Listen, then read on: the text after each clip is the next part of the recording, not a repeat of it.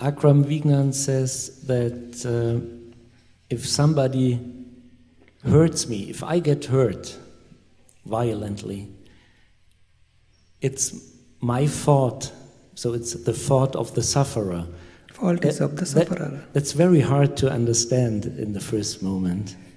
Suppose, suppose, no, some, some student is giving examination and he got say 52%. Another person 75%. Another boy he get 85%. So, prof, so teacher is having some problem with student. So whatever he has written in the examination, he will get marks in exam.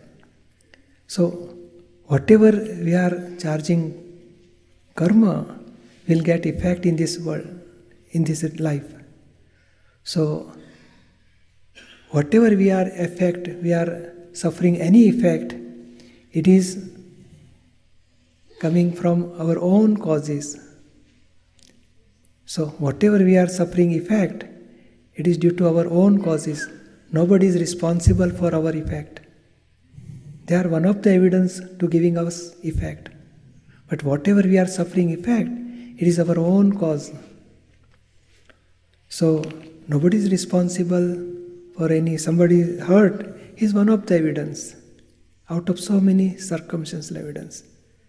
But whatever we are getting suffering, it is due to our own causes. We are getting effect. So nobody is responsible.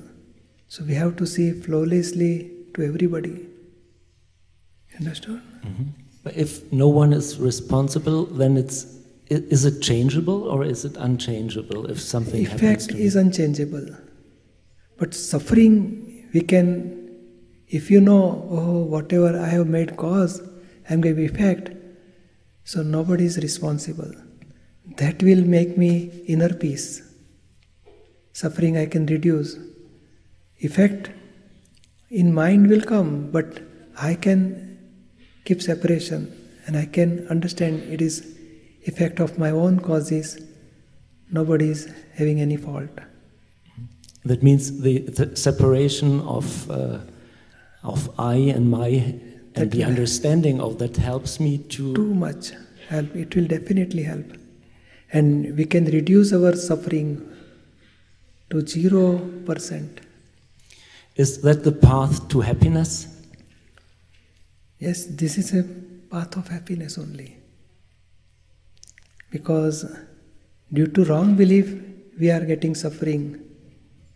And by right understanding, right knowledge, we can remain in bliss all the time.